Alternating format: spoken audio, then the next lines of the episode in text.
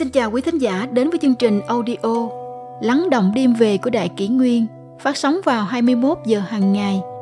Đại Kỷ Nguyên hy vọng quý thính giả có những phút giây chiêm nghiệm sâu lắng sau mỗi ngày làm việc bận rộn. Hôm nay, chúng tôi xin gửi đến các bạn thính giả câu chuyện. Vì sao lại nói khó nhất là tu tại gia?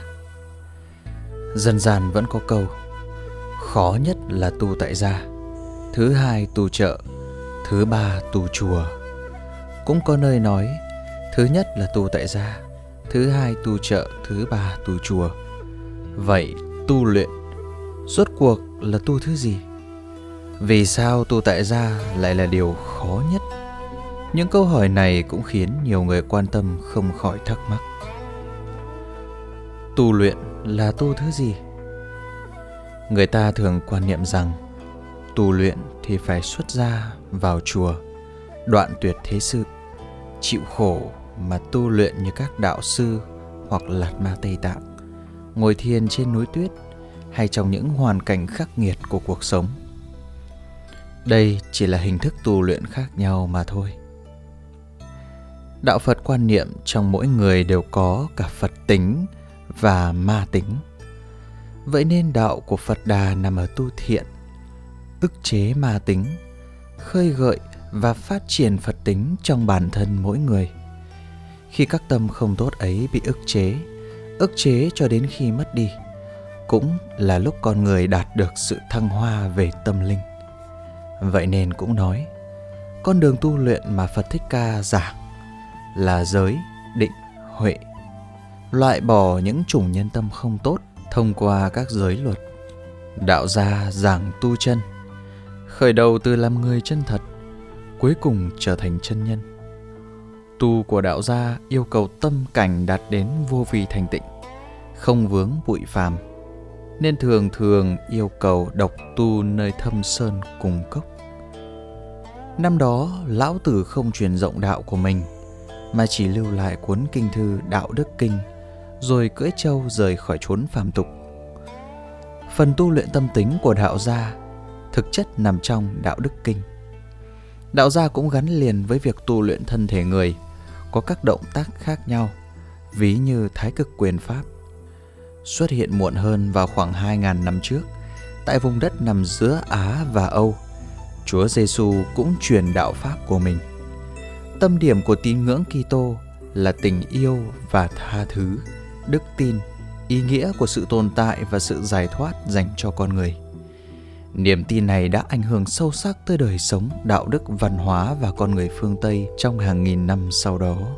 Dù khác biệt về hình thức tu luyện như tu tâm, tu thiện, tu thân, tu chân, đức tin, cứu rỗi vân vân. Nhưng tự chung lại, việc tu luyện trong các tôn giáo đều xuất phát từ việc tu dưỡng đạo đức và tâm tính của con người.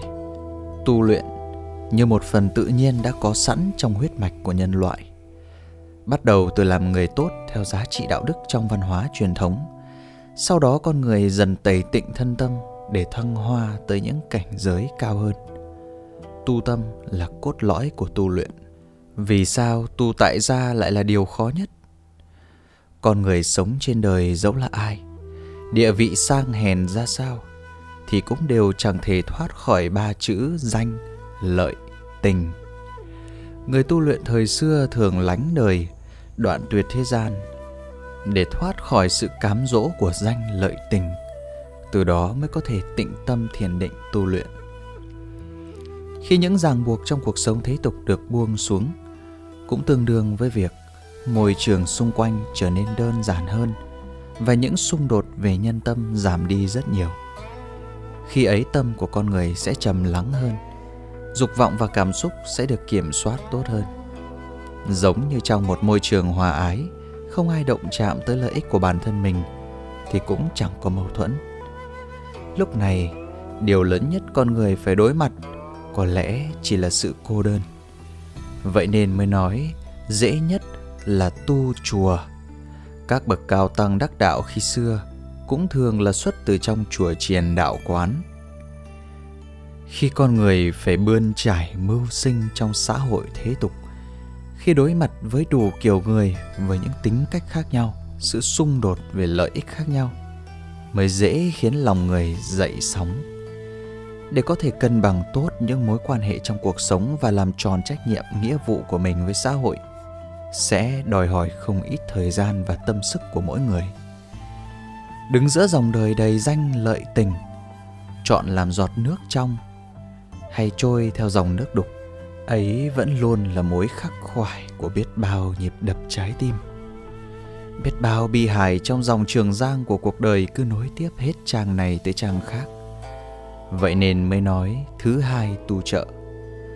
Hòa thượng thời xưa phải vân du khất thực, có thể cũng là nói đến việc tu trợ này. Nhưng có lẽ, với những người thân yêu nhất trong gia đình khi sự ràng buộc về tình cảm, về mọi phương diện trong cuộc sống trở nên thiết thân nhất, thì mối quan hệ ấy càng khiến con người phải hao tâm, tổn sức. Bạn có thể không động tâm khi con cái ốm đau, khi cha mẹ già yếu bệnh tật, khi xung đột với người bạn đời. Những mối quan hệ thân thiết là những thứ quan trọng nhất đối với hầu hết mọi người chúng ta, cũng là điều chúng ta khó dứt bỏ nhất. Khi vào chùa tu luyện con người có thể đoạn tuyệt hết thảy nhân duyên tại thế gian, người thân cũng đều trở thành thí chủ xa lạ. Nhưng khi tu luyện giữa đời thường, họ vừa phải làm tròn trách nhiệm của bản thân với vai trò là người chồng, người vợ, người cha, người mẹ, lại phải dốc tâm tu luyện. Quả thực không phải điều dễ cân bằng. Vậy nên mới nói khó nhất là tu tại gia không có ngụ ý cao thấp.